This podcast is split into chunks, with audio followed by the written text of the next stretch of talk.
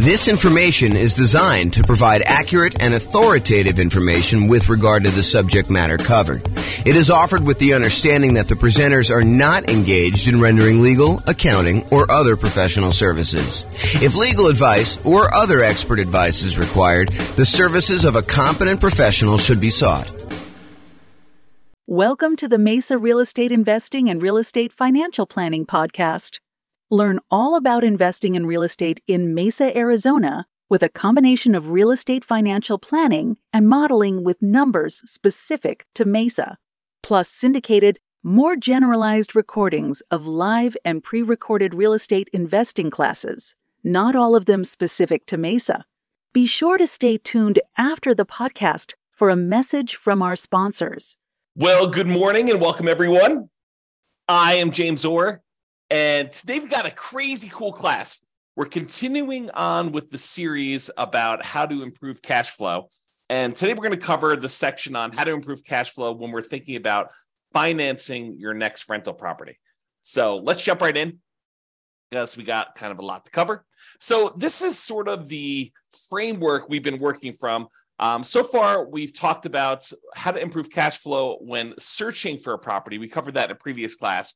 Today, we're going to be focusing in on this section right here all the different things we can do to improve cash flow when financing our next rental property. And then in subsequent classes or subsequent classes, depending on how you like to say that, uh, we will talk about how to improve property cash flow uh, when we talk about the strategy that we're going to use, what real estate investing strategy we're going to implement, and then how to improve cash flow by improving the property itself and then how to improve cash flow during the marketing of the property in order to find a tenant or a tenant buyer, and then how to improve cash flow when we own the property. And then finally, we'll finish up with how to improve cash flow on a property while we're renting it.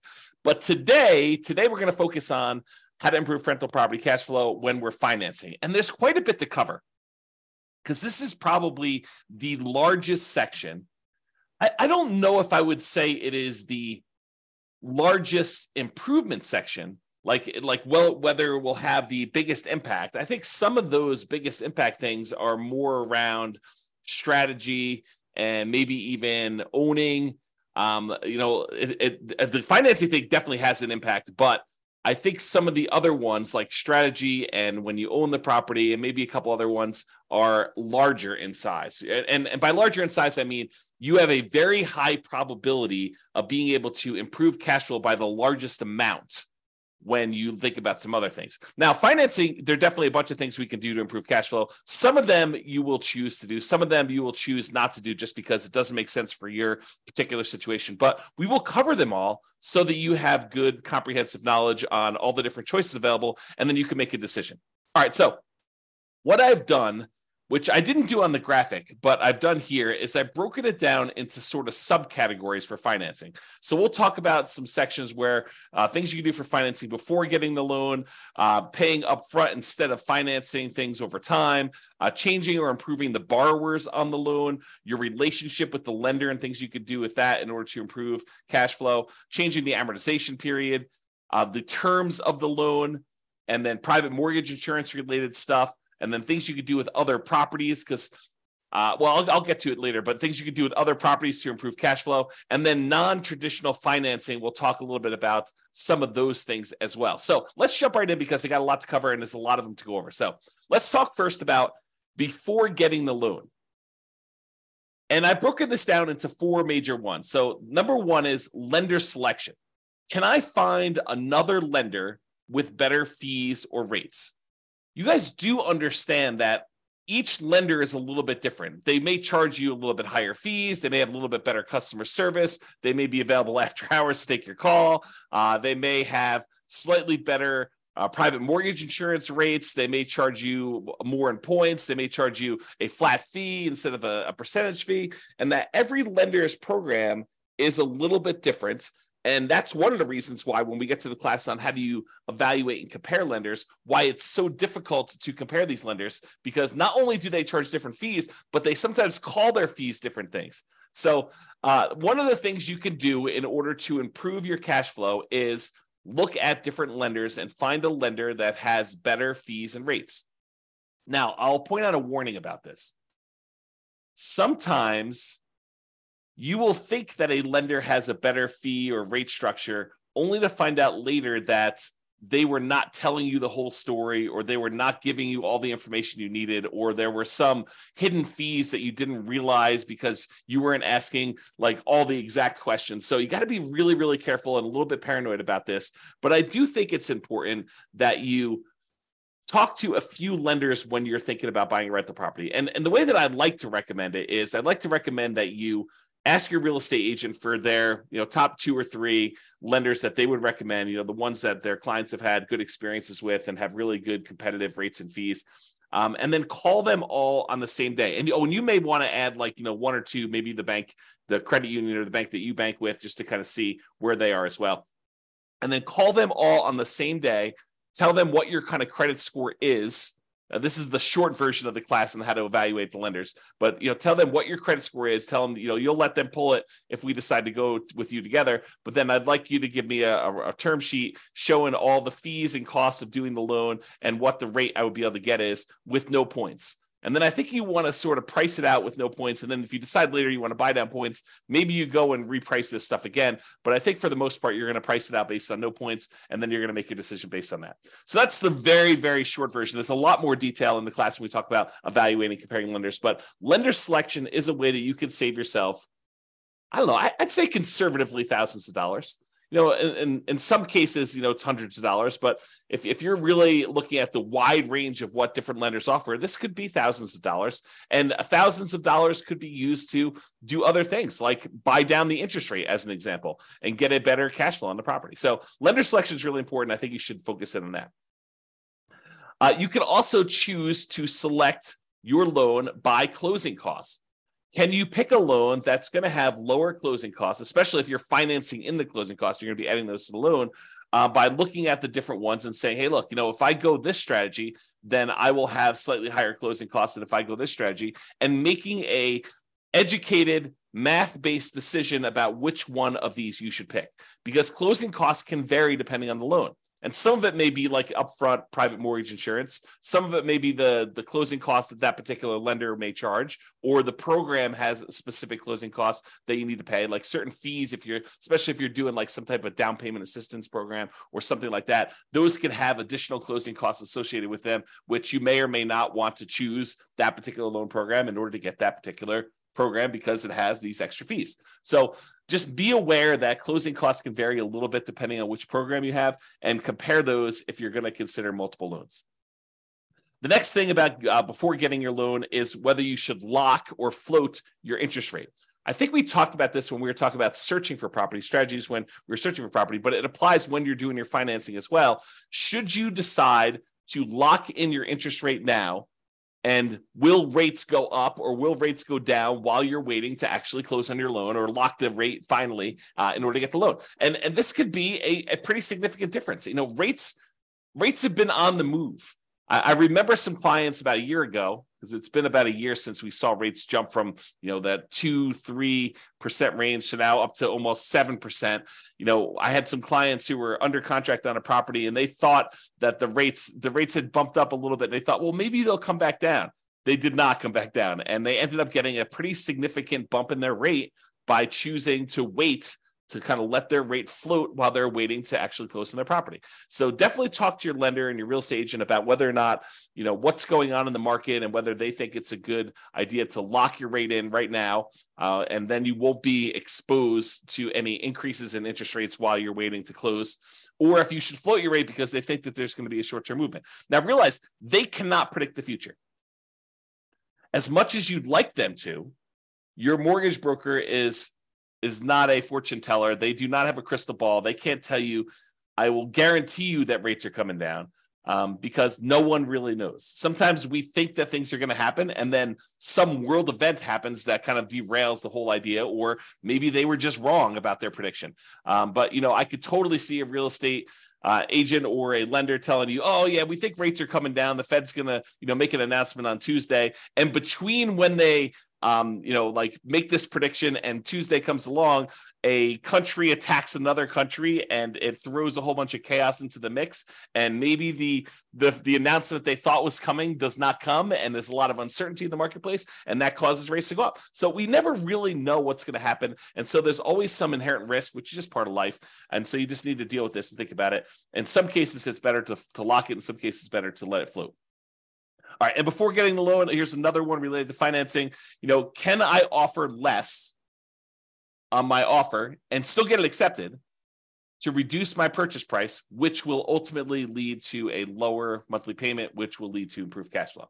So, can I offer less on the property I'm buying uh, to improve my purchase price. That's just something to think about. Talk to your real estate agent to see if that makes sense in your particular situation. In some markets, it's not doesn't make sense. To you you're not going to get the offer accepted if you offer less. In some markets, you can offer less and still get your offer accepted. So it's definitely an expertise thing with your real estate agent in that market as to whether or not you could offer less and do it. And if you remember my general rule of thumb, for every ten thousand dollars less that you offer, it works out to be approximately fifty dollars per month in payment.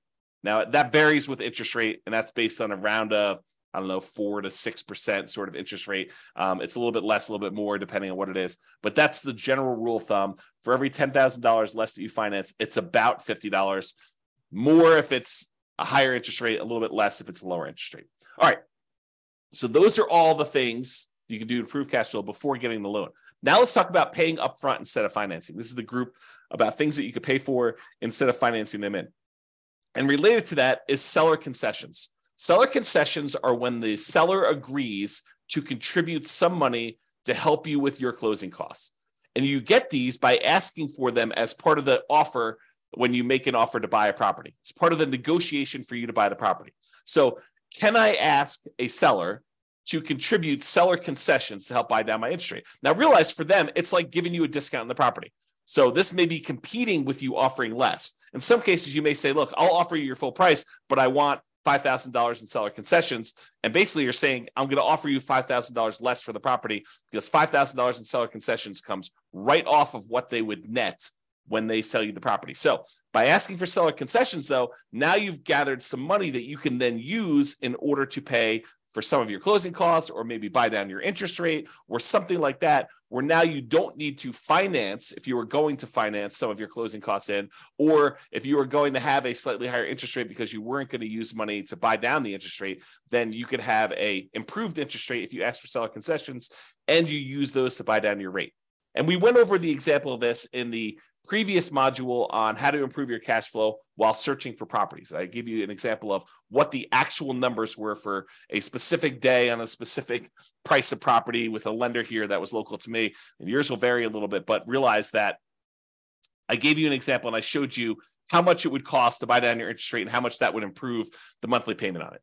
So realize seller concessions can be a pretty big one if you're willing to ask for a seller to give those to you and they're willing to do the discount in order to do that. In some cases, in a hotter market, especially, in some cases, we might be willing to pay above what the seller is asking in order to get them to include seller concessions so that you can finance in the improvements you're doing. So, as one example, uh, some of my clients in the past have bought new construction properties where, let's say, the property was a $400,000 property. They might go to the builder and say, Look, builder, I will agree to pay you 405 but I want you to contribute $5,000 to my closing costs. Why would they do that?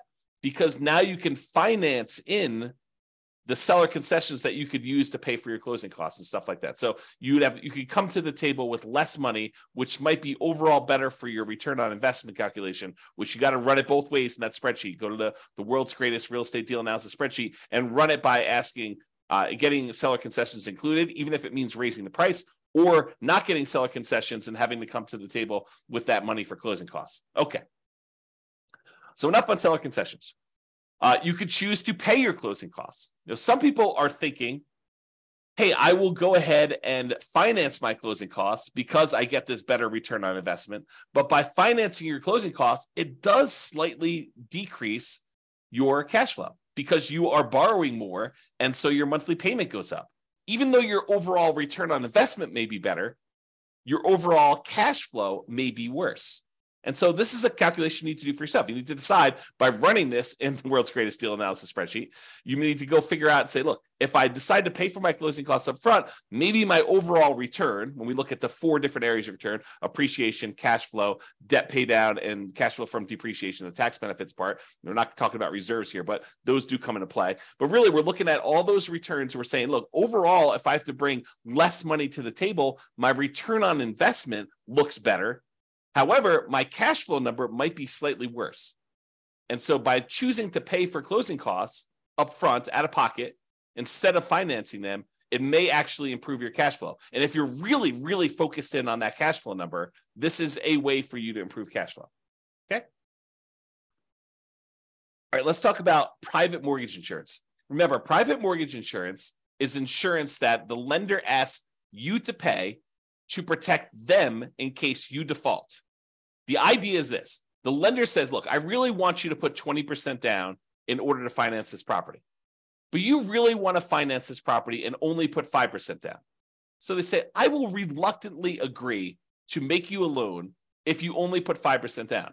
However, what I need you to do is I need you to hire this third party insurance company, and I want you to pay them their premiums, their insurance premiums, such that if you default on the loan, they will make me whole. If I need to go sell this property and I have a loss because you didn't put 20% down and there's not this cushion of equity protecting me, if I need to foreclose on you for me to be able to sell it, get out of the property and make all my money back, including all the attorney's fees and probably selling at a slight discount and you know all those different things. So there's usually a 20% cushion of equity if you put 20% down. If you're only coming in, you're only putting 5% down, they want you to go pay a third party insurance company that will protect them in case they need to sell the property because you defaulted, they foreclose, and they need to get their money back.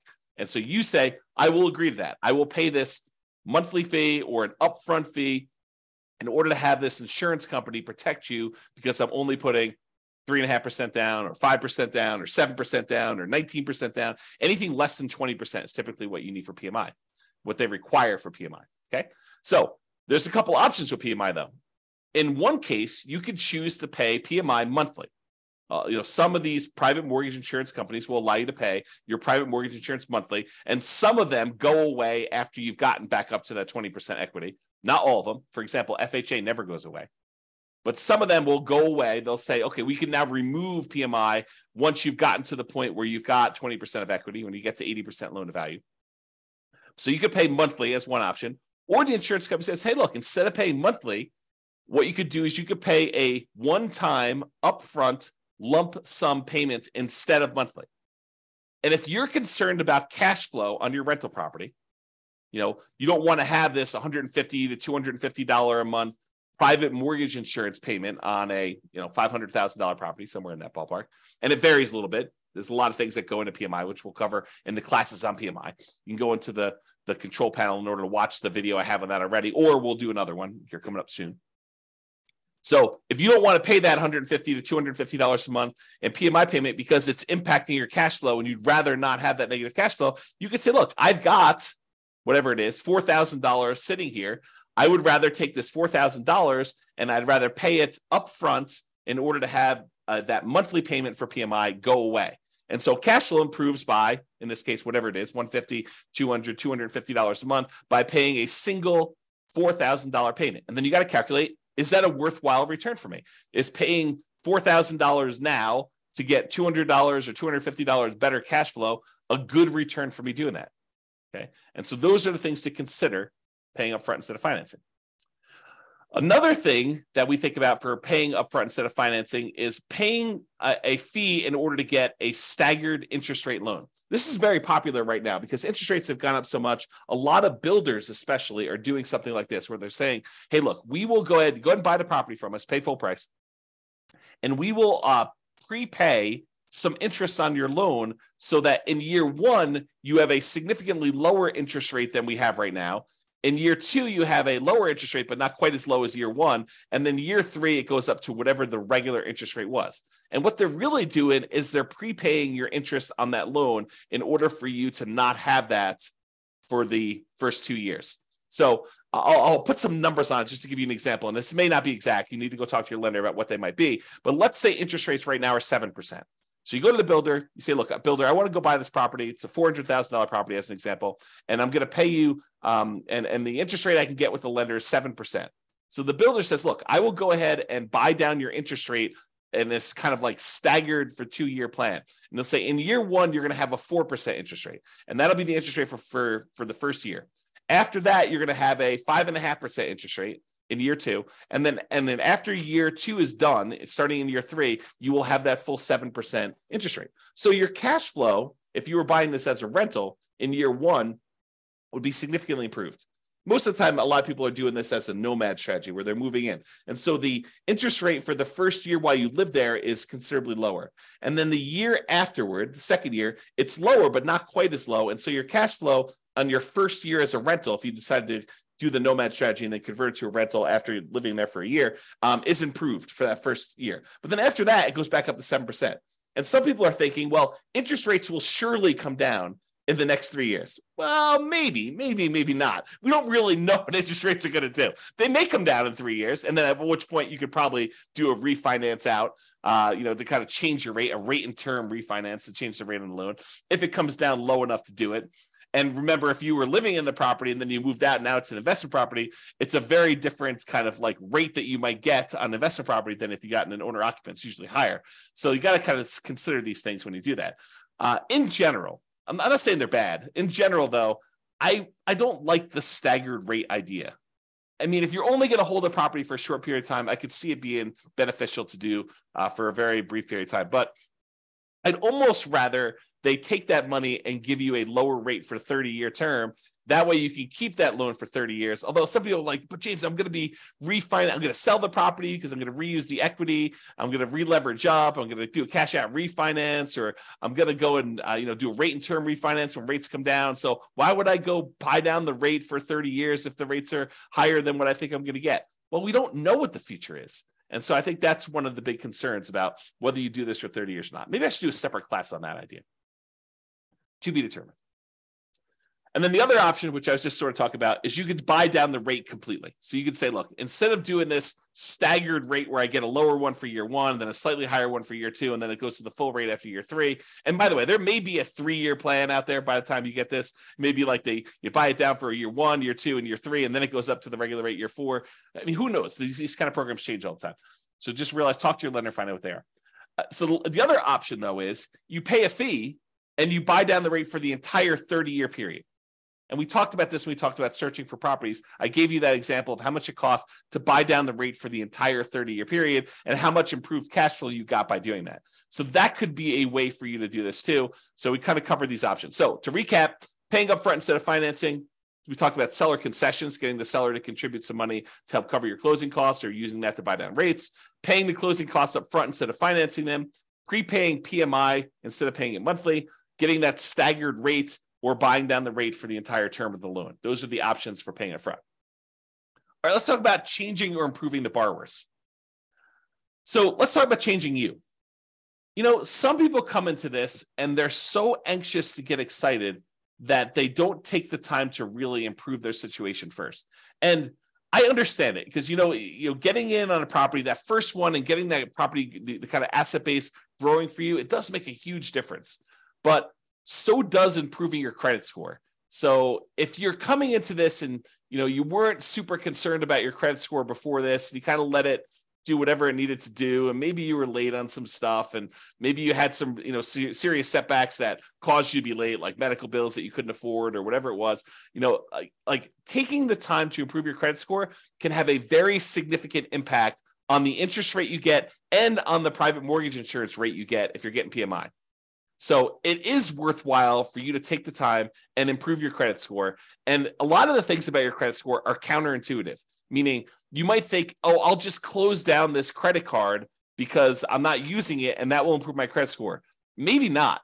And so uh, there's uh, there's a lot of subtlety and nuance to it and you should probably talk to an expert you know find out if your lender is an expert at improving your credit score or if not maybe ask them if they have a recommendation for someone who can help you do your credit score and improve it and i'm not talking about doing the the sketchier stuff to improve your credit score. I'm talking about legit things like making sure you're paying on time, making sure you have your ratios in the right spots, uh, making sure you have the right mix of credit if you're doing it that way. you know the, the legit ways to improve your credit score, and not like you know not paying on anything and then negotiating paying off all your stuff. Like I'm not talking about doing that, like the uh the the scorched earth version of that. I'm not that's not what I'm referring to. So improving your credit score could actually improve what you're able to get on your interest rate for your loan and also what you're able to get for your PMI, which both of those can significantly improve cash flow on a property. So it is worth focusing on credit score.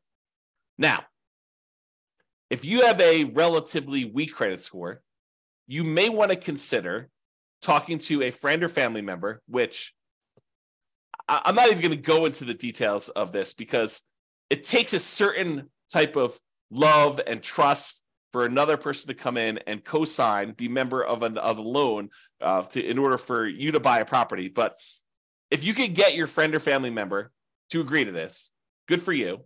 Um, and that could possibly improve your interest rate, get you better interest rate on the loan. Um, if they have better credit than you and they're a better borrower and you know in a lot of cases getting your rate on pmi if you have more than one loan let more than one borrower on the loan it does lower your rate that's one of the calculation parts of uh, a pmi so adding another friend or family member to your loan when it makes sense and it legitimately legitimately makes sense talk to your lender about this uh, that could actually improve your your overall cash flow. It could improve your credit score it could improve your interest your uh, pmi rate and so it could improve cash flow on that. Now on the other end of that spectrum, let's say you and your significant other are about to buy a house, and uh, I'll, I'll be nice. You have awesome credit. Your significant other has not been the most responsible with money, and they've had credit challenges in the past, and they are really hurting your interest rate and they are really hurting your private mortgage insurance rate that you're getting on the property and in an, and and you could qualify for the loan otherwise. You know, you've got the good job, and you're the one that has you've been responsible with your money, and you can qualify. You can get the good rate there. So you might want to consider, even though you love your significant other, you may want to consider getting the loan without them on it, so that your overall cash flow and your private mortgage insurance, or your overall cash flow, but your your loan interest rate and your PMI rate are better and you therefore have cash flow. You know, you do not need to voluntarily take a worse cash flow position for love. You could be practical about this. Maybe talk to an attorney even about adding them on as soon as you close on the property, you know, uh, deeding them onto the property. Talk to your attorney about whether this is legal and and how to do it correctly in your state. But you could maybe go get the loan yourself, buy the property yourself solo, and then add in your significant other for the sake of love after you close on the property. That way, you get the benefit of the better cash flow, the better PMI rate, and they also then own the property with you if you're doing that. And as an aside, you know, some married couples will go ahead and buy properties independently. They'll have one buy a property, then the next one will buy the property, then the next one will buy a property, then and they keep alternating back and forth because when you're doing non-owner occupant financing, you are limited in the number of loan spots you can get with 30-year fixed rate financing. And so a lot of them will try to go ahead and do 10 independently, just all in their name, and their spouse will do 10 solo in just their name. But definitely talk to your lender about if this is your plan, because I've heard that some lenders don't like it if you're filing joint tax returns they will sort of count them all together. But if you're doing independent tax returns, then they may say, hey, look, you know, you've got your own tax return. You could do 10. You're doing your own tax return. You could do 10. And so do some loan planning with the help of a good lender um, in order to do this, which, which reminds me, I, we talked before about choosing a lender you know, based on their kind of rates and fees and stuff, and realize I personally would be willing to pay a small premium not a crazy large premium, but a small premium, not necessarily choose the cheapest lender if this lender is providing additional value, like this idea of loan planning and improving my credit and things like that. That's worth something. And so paying a small premium in order to do that makes sense to me. Okay. Uh, now I've gone off on that tangent. So removing a borrower could actually help you get a better interest rate, get better PMI. And so you may want to consider, for the sake of love, to to for the sake of love leave them off the loan and then put them back on so that you guys get overall improve your situation and your your kind of cash flow on property. And then using a similar idea to adding the borrower you could partner with somebody who is a loan partner who could just get better loan terms. So the idea is maybe you form an llc And in the LLC, you are providing either the deal or the deal and some of the capital or the deal and all the capital. And you're bringing in a third party who is a super strong qualified borrower, and they are becoming one of the partners in the LLC, one of the owners in the LLC, and they're the ones getting getting and signing for the loan. Um, and that could be a better way for you to do it than if you were to go do this solo, get the loan, or if you guys were both to go buy it and uh, you know, kind of like a you know both of you on title solo. You know, so go talk to your attorney about structuring this and and how it would work, but and talk to your lender about how this would work with having a loan partner and whether that gets you better loan terms. Okay, so we talked about that. Now let's talk about your relationship with the lender. And I will tell you, of all of the strategies we have here, these are probably the ones I've seen the least actually get seen implemented the least, and probably the ones that have the least impact. But they do sometimes come up. So I wanted to mention them to be comprehensive. So here are two different things that discuss your relationship with the lender. Number one, some lenders will allow you to get a small premium, a small discount on your interest rate if you set up automatic payments. And it's usually on a account that they have in their bank. So you go to your local credit union, and your local credit union may have some program. They don't all have this, but this is why I said that this is one of the ones I've seen the least. But some credit unions may say to you, "Hey, our rate is seven percent. However, if you actually set up auto pay on the checking account you have with us, then your rate becomes six point eight seven five for the life of the loan." And so you may say, that makes a lot of sense to me. I'll go ahead and use the account that I already have with you that I'm going to use to pay on this loan. That makes great sense. I'll, I'll get an improvement on my interest rate. So that's one option.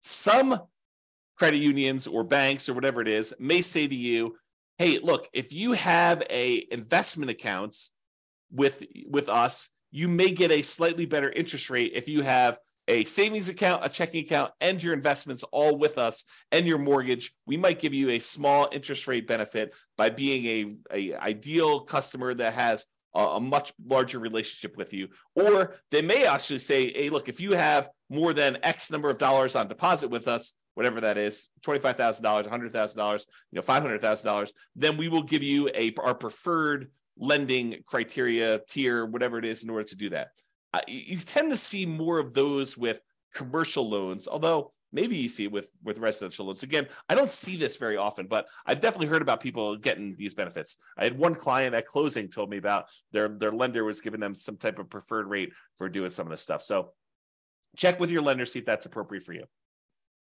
All right, change the amortization. Amortization has to do with the period of time over which your loan pays off. If you say you have a 30 year amortizing loan, that means that by making regular monthly payments, the loan will be paid down to a zero balance after 30 years. Or if you have a 15 year amortization, it means that a 15 year loan, by making the regular monthly payments, will be paid off down to zero at the end of 15 years. Okay. So when we talk about amortization, I'm talking about kind of like the, the period of the loan or how the loan is amortized to do that. So, so for example, with an interest only loan, the loan is not amortized. You are only paying the interest that is due, and the balance of the loan is staying the same throughout that period of time. So you may be paying just the interest, no additional money toward the principal or the amount that you owe on the loan. And so the balance of the loan is not going down. Well, by paying interest only, that does improve cash flow. So you could choose if your lender offered this and you were willing to do this to say look i'm not willing to have a 30 year amortizing loan. I want to have an interest only loan then you'll always owe the same amount unless you pay extra and reduce your principal. But I want to pay the same amount and only pay the interest on the loan, which would improve cash flow. If you think about it, this is part of our deal alchemy class. But if you think about the four areas of return we sometimes talk about the appreciation part of the return, the cash flow part of the return, the debt pay down part of the return, and the, the cash flow from depreciation or the tax benefits part of return, plus the reserves. But if you think about those kind of primarily four areas of return, what we're doing by doing an interest only loan is we're trading, we're using deal alchemy in order to say, hey, look, instead of taking the return we're getting from paying down the loan, the amount of money we'd be paying in principal, we're moving that return up into the return quadrant for the cash flow. So we're moving, we're saying, look, we're taking a zero return on debt paydown, and we're moving that to the cash flow portion of our return. So that could improve cash flow by doing that. So you could do an interest only loan if you wanted to do that instead of having the loan be paid down. There are some rare loans out there, less common these days, but I wanted to do include this to be comprehensive, where you can pay less than the interest that is due. So if you think about it, you have a $400,000 property, a $400,000 loan, you're paying 7% interest on it. They can calculate out how much interest is due in that month. It's 7%, you know, times the 400,000 divided by 12. That's how much interest is due in that first month. But if you decide to pay less than that amount, then the balance of the loan increases. It goes up. You no longer owe $400,000 after the first month. You might owe $400,200. And then the next month, your interest that is due is actually higher.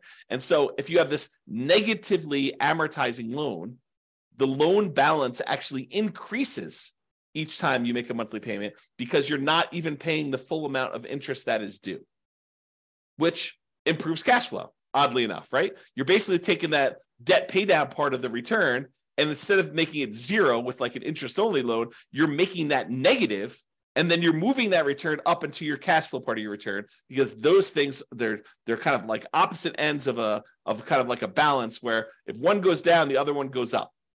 Right? You think about it that way? So in this case if you were willing to take a negative amortizing loan which most of the time i don't recommend this because you're the amount you owe in the property is actually increasing each month it's kind of a weird position to be in but you could actually do this in, in order to improve cash flow all right, rate from loan term. So I don't know if you realize this, but if you get an interest rate on a 30 year loan versus the interest rate on a 15 year loan, the interest rate on a 15 year loan tends to be lower than the interest rate in a 30 year loan. So if you go to a lender and you ask them for quotes for both a 15 year loan and a 30 year loan, the 15 year loan will have a lowest interest rate. It'll have a higher payments because you're paying off a, a the same loan amount over a 15 year term. So the amount you're paying in principal goes up considerably. So the payment amount on a 15 year loan will be much higher, and the payment amount on a 30 year loan will often be much lower.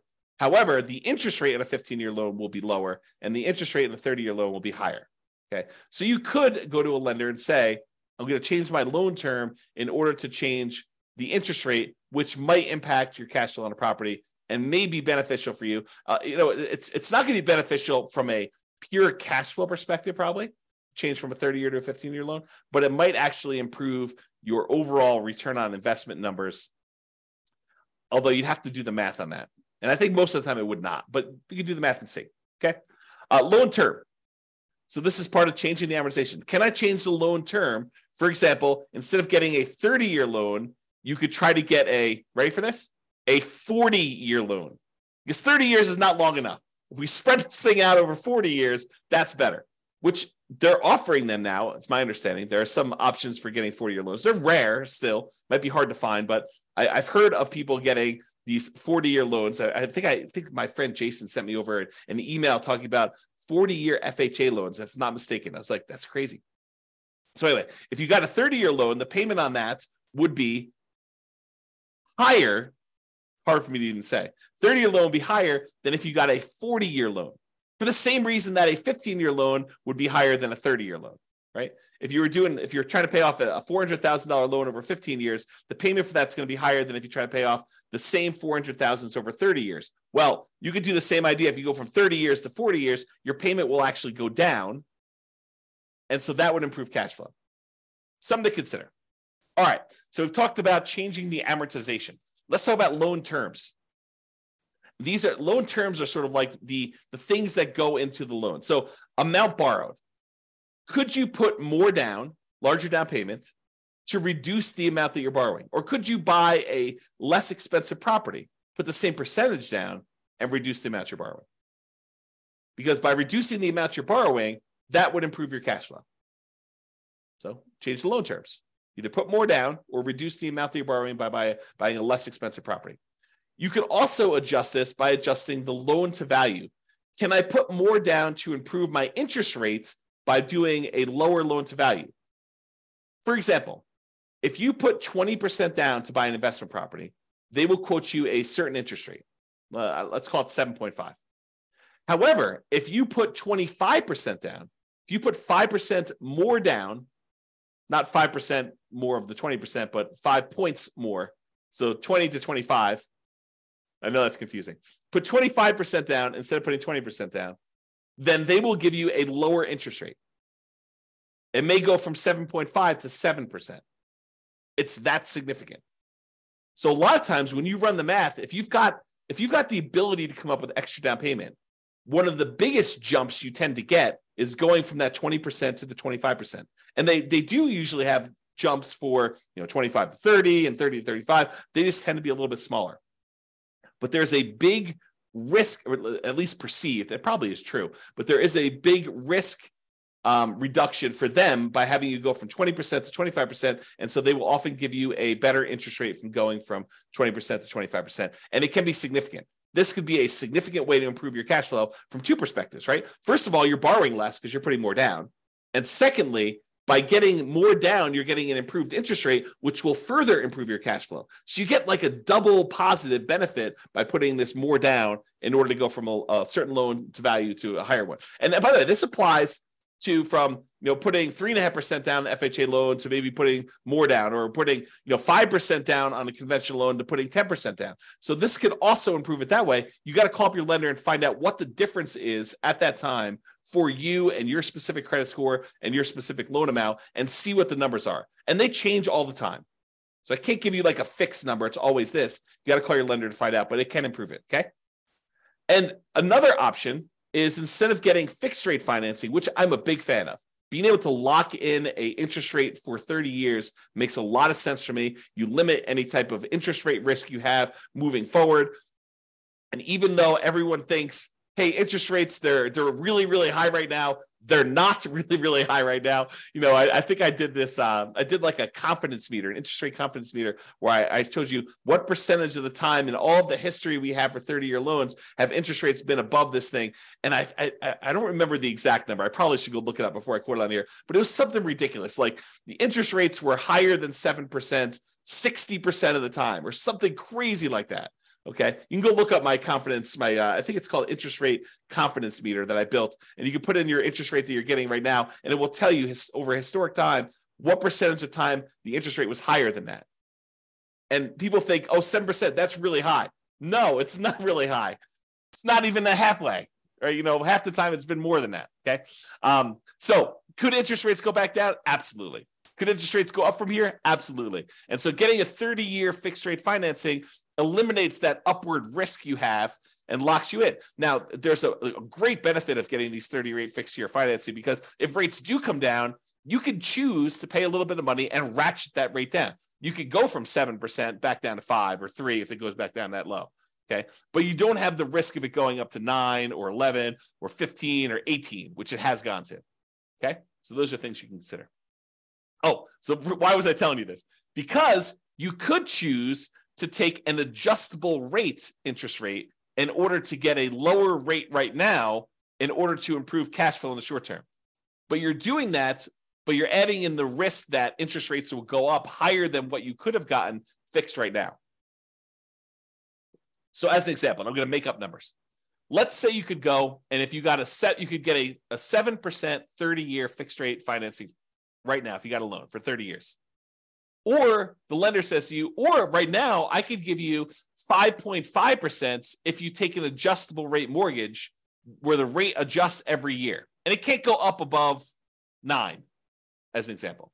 And you're like, wow, you know, the cash flow difference between 7% right now and 5.5 with an adjustable rate mortgage, 7% fixed rate for 30 years versus 5.5 where it adjusts every year. Or maybe it's fixed for five years. They get you with this, right? They're like, hey, it's fixed for five years and then it adjusts every year after that. You're like, oh, that sounds great. But there's all different programs. They vary. Okay. So, but let's say, for the sake of this argument, let's say it adjusts every year. So they say, I'll give you 5.5 today, uh, but it can adjust every year. You're like, that sounds really good. You know, I'll, I'll get better cash flow, and rates are surely going to go down. They're just kind of like got this this like bump right now because we're trying to get inflation under control. And as soon as inflation gets under control, we're going to drop rates way back down to three. I'll refinance out. This will be a win all the way around. Maybe. And let's say next year the rates are now at nine. And yours says, okay, it's going to bump up, and maybe they have a cap on how much it bump up each year. And so maybe maybe the cap is a point each year. So it goes from 5.5 to 6.5. Like, I'm still winning. Year two, it's, it's still lower than what I could have gotten if I did fixed rate financing that year. And you got another year, and now rates are 11, or maybe they're still at nine. And so your rate goes up from 6.5 to 7.5. And they're like, whoa, this is higher than what I could have gotten two years earlier if I had just picked the fixed rate one. And so maybe it stays there for five or six years and it kind of keeps bumping up that one point a year. 7.5 becomes 8.5 until eventually it becomes nine. And now you're two percentage points higher than you were. Sure, you got improved cash flow for that first year or two or three, but then after that, it's actually been higher. And it could go back down. So you could get a benefit of it if it adjusting back down on you uh, for doing that. Maybe that's part of your adjustable rate mortgage program. But realize that there's a risk to taking these adjustable rate mortgages. And you need to decide if you're comfortable with that risk or if you'd prefer to lock in some type of 30 year fixed rate financing, re- eliminate that risk from your portfolio. And we'll talk about this when we go into the, the risks of real estate investing and how to mitigate those. This is one of the ways to mitigate it. This particular risk is to get these 30 year fixed rate financing things. And then if rates drop down, you could benefit by paying a little bit of money and actually refinancing, do a rate and term refinance and lower your rate then. Okay, so we talked about loan terms, the amount borrowed, loan to value, and adjustable rate. So about private mortgage insurance.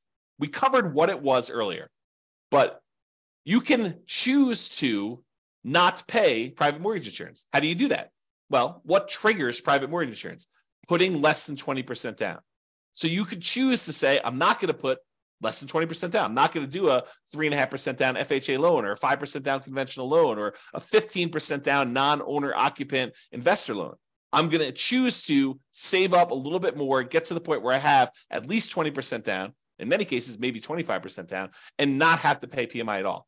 So, can I put more down to eliminate or even reduce? Because if you put more down, even if you don't get rid of the PMI, it does reduce the PMI, the, the private mortgage insurance premium that you pay. The premium on someone putting 3% down versus putting 5% down is different. It costs you more in private mortgage insurance if you only put 3% down than if you put 5% down. Why? Because there's more risk to the insurance company in case you default. That's, that's as simple as this. Okay.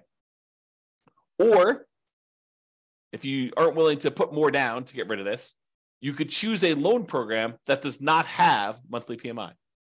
As an example, if you have VA eligibility, the ability to get a VA loan, you served in the military, um, there's some other eligibility requirements, but that's the primary one. If you served in the military, the VA loan does not have monthly PMI. They have a upfront like guarantee fee or VA funding fee that acts sort of like private mortgage insurance. Basically, they're they're collecting this funding fee that, and then the then the VA is actually guaranteeing the loans for the lender. So if the lender says, "Hey, look, they defaulted, they only put zero percent down, and they defaulted on this," the VA then guarantees the lender and pays them for that. So that's why there's a VA upfront funding fee. It acts like a version of PMI. It's not called PMI and it's not monthly, so it improves your cash flow and you can finance it. But that's kind of sort of how the VA thing works. So you could choose a loan program that does not have monthly PMI and do it that way. All right, so that's the eliminate PMI option. We talked about this before. You could prepay PMI. You could choose to pay for PMI in one upfront lump sum payment instead of monthly, and that would improve your cash flow. You pay $4,000 instead of $200 a month. Cash flow improved at a, at a cost of $4,000 upfront. And the other thing, which we also talked about, is improving your credit so that you can get better PMI rates and better interest rates. So it can improve your credit. Improving your credit can actually impact cash flow in two ways. All right. So that's all the stuff about private mortgage insurance. All right, let's talk about other properties. So if you think about this, a lot of times we're focused in on how do we improve cash flow and we're, we're like laser focused on how do we improve cash flow on this property that's I'm about to buy that's right in front of me right now. But sometimes it's better to take a step back and say okay i want to buy this property. However i'm really most concerned and maybe this is not true for you but i think it's true for most people. I'm really most concerned about my overall cash flow picture. Not just cash flow on this one property, but if I can improve my cash flow overall, even if it means the cash flow on this property is slightly worse, but I can actually do it with uh, like all of my properties combined, it is a net improvement, a significant net improvement, hopefully, then that's better. Because really, we don't care if we're making $100 a month or $200 a month uh, on a particular property. We care what we're doing overall on all of our rental properties combined because that's really what's going to get us to financial independence. So if you think about that, we really should ask some questions about well, what about other properties we own? So for an example, can I do a cash out refinance to either buy or refi another property? So imagine for a minute you have a lot of equity in another property and you only have 5% down to buy this property or maybe you have let's, let's make the make it easier decision you only have 15% down to buy this property but you have way more than that extra 5% on another property sitting somewhere else. You could go and say look i'm really overall concerned about my cash flow. And while this one property that's got a lot of equity is cash flowing great it might be better for me to go put a home equity line of credit or do a cash out refinance or or do something on this other property that I've got a ton of equity in to get the extra 5% or maybe an extra 10% down payment so I can get from I can get from where I was at 15% to all the way to 25% so that the cash flow on the property I'm about to buy is way improved. I would I would hurt my other property that I had a little bit by doing this money and borrowing against that one, but it would mean such a big difference on the other one that I'm about to buy that it is worth doing. Think about it that way. You went from having a 50, let's say you're doing a non-owner occupant loan, an investor loan. So you'd have 15% down, you'd otherwise have PMI on that one, and the interest rate in a 15% down loan is tends to be pretty ugly. But if you go and you put an extra 10% down to get up to 25% down overall on that property, now you get rid of PMI and you get that great interest rate bump from going from 20% to 25%, going from 15% to 25% is even bigger. And so now you have an improved interest rate, you're borrowing less, and you're getting rid of PMI. The cash flow improvement by doing that may be so much better than the cost of doing the HELOC or whatever it is over here on this loan. And it may be worthwhile for you to do that. That's just sort of one example. There may be another example where you literally have a free and clear property, you don't have a mortgage on it at all, and it may be better, easier, mathematically better improved cash flow wise to do a cash out refinance on that one, take some or all of that money and then use that to buy the next property in order to make that one better or maybe even to do a refi on that property. In some cases you may may choose to take money from another property that you have maybe a free and clear one and get down below 75% loan to value so that you could do a better rate and term refi on that one. And you're kind of moving equity around in order to improve your cash flow position. Just things to think about okay? And I think I covered this next one with my first example. Cash out refi for a larger down payment. So we talked about borrowing money from another property where you took money out of that in order to get from 15% down all the way up to 25% down. And so it may make sense from an overall perspective to do it that way. Um, and then the other thing to be aware of is there are limitations once you get to a certain portfolio size on your ability to do cash out and rate and term refinances. For example, and this changes all the time, so go check with your lender about what the current rules are. But for example, my understanding is that right now, and I've not done this recently, so you don't want to check your lender, make sure that even what I'm saying is appropriate for this instant in time. But right now, my understanding is that if you have 10 loans on 10 properties, you cannot do a rate and term refi on any of your investment properties. You need to have less than 10 in order to do that. So before you go buy your 10th property or before you get yourself in a situation where you're going to limit what you can do, look at your whole portfolio and see if there are changes you should do before you buy your next property. So, should you do a rate and term refinance or a cash out refinance on a property before you buy your next property, where it makes sense to do that because now you have less properties? We sometimes see this, although I'm not sure it exists anymore, but sometimes we see this when you get over four loans the rates when you have less than four loans is one thing. The rates when you get over four loans might be something different. So check with your lender about rules that might apply to you and, and ask them the questions like, okay, so I'm thinking about doing a rate and, rate and term refi in the future. Is this going to affect me doing that? And, and these things can change. So it may not be, they may not tell you something that applies a year or two or three down the road because there may be a, a change of policy, but using the rules right now, are there limitations on that? Okay. And then I have a note here, not just improving cash flow on the property you're buying, but on other properties before you can't easily fix it later. So we may not be talking about the property you're buying. We may be talking about your whole portfolio and fixing anything that could potentially, you want to paint yourself into a corner by buying this property now and not taking care of the other stuff ahead of time. That's what we're talking about. All right. Second to last slide. Non-traditional financing. If you have cash, you could just pay cash for this property and avoid financing altogether. Someone says to me, Hey, James, so interest rates are at 7%. You know, I don't want to pay the 7% because, you know, the interest rates are really ugly and the cash flow gets really ugly. What can I do? And I tell them, you could avoid the interest rates altogether by paying cash. And they're like, oh, no, James, you know, that would take forever. You know, I only have, you know, 5% saved up. I would need to save up for whatever it is. And that would take forever to do that. And, you know, I don't want to do that. Then I'd, I'd be way far behind. Well, having done modeling on saving up until you have enough to buy free and clear properties and how long that takes to be financially independent, doing that strategy where you buy rental properties free and clear using the same savings rate you'd have if you were buying rentals much faster. Um, you know, doing the you know five percent down or twenty percent down or twenty five percent down, so I can compare the time it takes you to be completely financial independent saving 5% down, buying owner occupied properties, moving in, living there for a year, converting those to a nomad when you save up another 5% to 20% down, where you buy non owner occupied properties to doing 25%, where you buy non owner occupied properties to saving up and buying properties free and clear. The extra time it takes to buy the properties free and clear is nowhere near how much extra they think it is. It's a relatively small difference to buy properties free and clear. So if you're really, really paranoid about this, if you're like, look, 7% interest rates. Cash flow is really ugly in my marketplace. Even with all the things that I can do in order to improve cash flow, it's not the end of the world if you save up and put more down, whether that's free and clear or 50% down in order to get to the point where you don't have negative cash flow. Like it, it doesn't take that much longer if you do that strategy.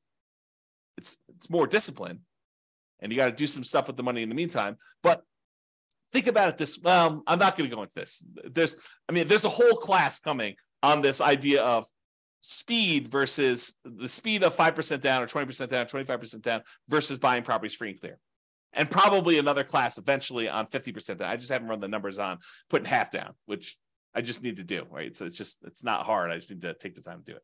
All right so you could pay cash which would significantly improve your cash flow, which is one of the reasons why it's not that much longer. Because when you buy a property all cash, it makes up a huge amount of ground to you having the amount coming in that you need in order to be financially independent. When you buy a property that you put a little bit down and you only have a small amount of cash flow, well, that doesn't contribute that much to you being financially independent. But when you buy a property free and clear and you have all of the cash flow, you know, minus your your kind of taxes and insurance and maintenance and vacancy, but you don't have a mortgage payment, which is usually a pretty large chunk of that, and your cash flow is very, very large, you don't need very many free and clear properties to get to the point where you're financially independent. Whereas if you buy ones that have small amounts down, 5%, 10%, 20%, 25% down, then the amount of cash flow you get on those is a lot smaller. You need a lot more, or you need a lot of time for them to build up to the point where they have cash flow going. So Math is really interesting. All right, I've gone off on a tangent long enough on that one. So you could pay cash. And would it be better to do that as a consideration for you? You could choose to seek out private financing. You know, talk to grandma and grandpa at the Thanksgiving table and say, hey, you got any money in CDs? I'm doing this real estate investing thing. Interest rates right now are 7%. What are you earning on your CDs? Well, I'm getting 2%, 3%. Okay, well, how about you loan me money at four? I'll pay you 4% on your money there. So you can structure private financing to get better terms than you could by going to a bank. Or all the creative financing things like owner financing, where you negotiate with the seller to get like purely bespoke financing terms where it doesn't matter what the market's doing. You and the seller come to terms over what interest rate they're going to charge you, whether that's 11% a premium or 3% a, a big discount or 0% in some cases, right? Depending on how you structure it. So you could do owner financing like that. You could do subject to or wrap financing. Subject to is where you buy a property and you leave the existing loan in place. You're buying the property subject to the existing financing. Or wrap financing, where they have an existing loan and they're wrapping that with a new loan and they're making payments to the underlying loan and you're making a payment to them and they're keeping the difference or the lease option family, acquiring properties on lease option, where you're agreeing to lease a property from somebody for a period of time and you have the rights to buy that. You have an option to buy it in a year or two or three or four or five or 10 in the future. Or maybe it's a lease purchase where you have a lease in place and you have a purchase contract that goes out a year or two years or three years or four years or five years or whatever it is, like that whole family of things. So, would a seller consider some type of creative financing could be a solution to improve cash flow while we're talking about financing? And would those be better terms than you can get now from a traditional lender? Things to consider. Or the last one, loan assumption. You know, we have all these loans out there that got 3%, sometimes less than 3%, sometimes 4% interest rates. And now interest rates are up at you know sixes and sevens and so and so the, the loans that they had before are attractive and some loans are assumable for example fha loans the challenge i think we're running into here with these loan assumptions we've got all these really attractive loans out there but unless you can get a big enough discount where the amount you need to bring to the table is relatively small you're assuming the loan at what their current balance is and since property values went up so much we have this huge amount of equity that a lot of these sellers at least perceive that they have. And so you need to either pay off that equity or structure it in such a way that you're getting a big enough discount where the equity is a reasonable amount to pay in order to acquire these properties. But these could be attractive ways to structure it if you can overcome some of the challenges we have associated with that. Okay, so that's it for all the traditional financing. So, in conclusion, optimizing cash flow is about maximizing income and minimizing expenses. And I have a typo. Uh, correct the typo. All right. It's about maximizing. Oops.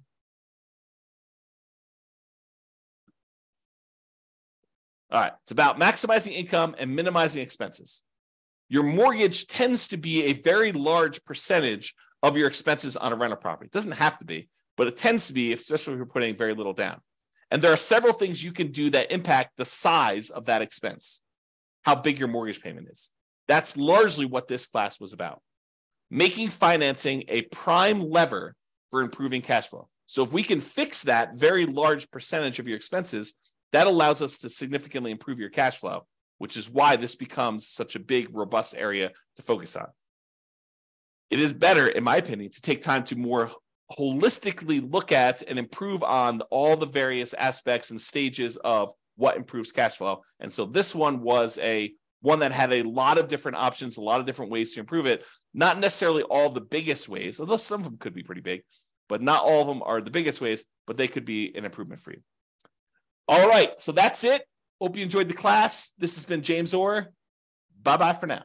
With home prices up, mortgage interest rates up, and rents up, but not quite enough to counteract the higher prices and interest rates. Cash flow on rental properties in Mesa is harder than ever. Book a call with the real estate financial planner to apply our proprietary 88 strategies to improve cash flow on your rentals. See the show notes for a link to schedule your call and improve your cash flow today. If you're a real estate agent, lender, or professional in Mesa that wants to help our real estate investor listeners, consider reaching out to learn about collaboration opportunities with this podcast. We'd love to add more value to our listeners by having you assist our investors buy, sell, and finance their real estate investments. See the show notes to schedule a call to discuss collaboration opportunities.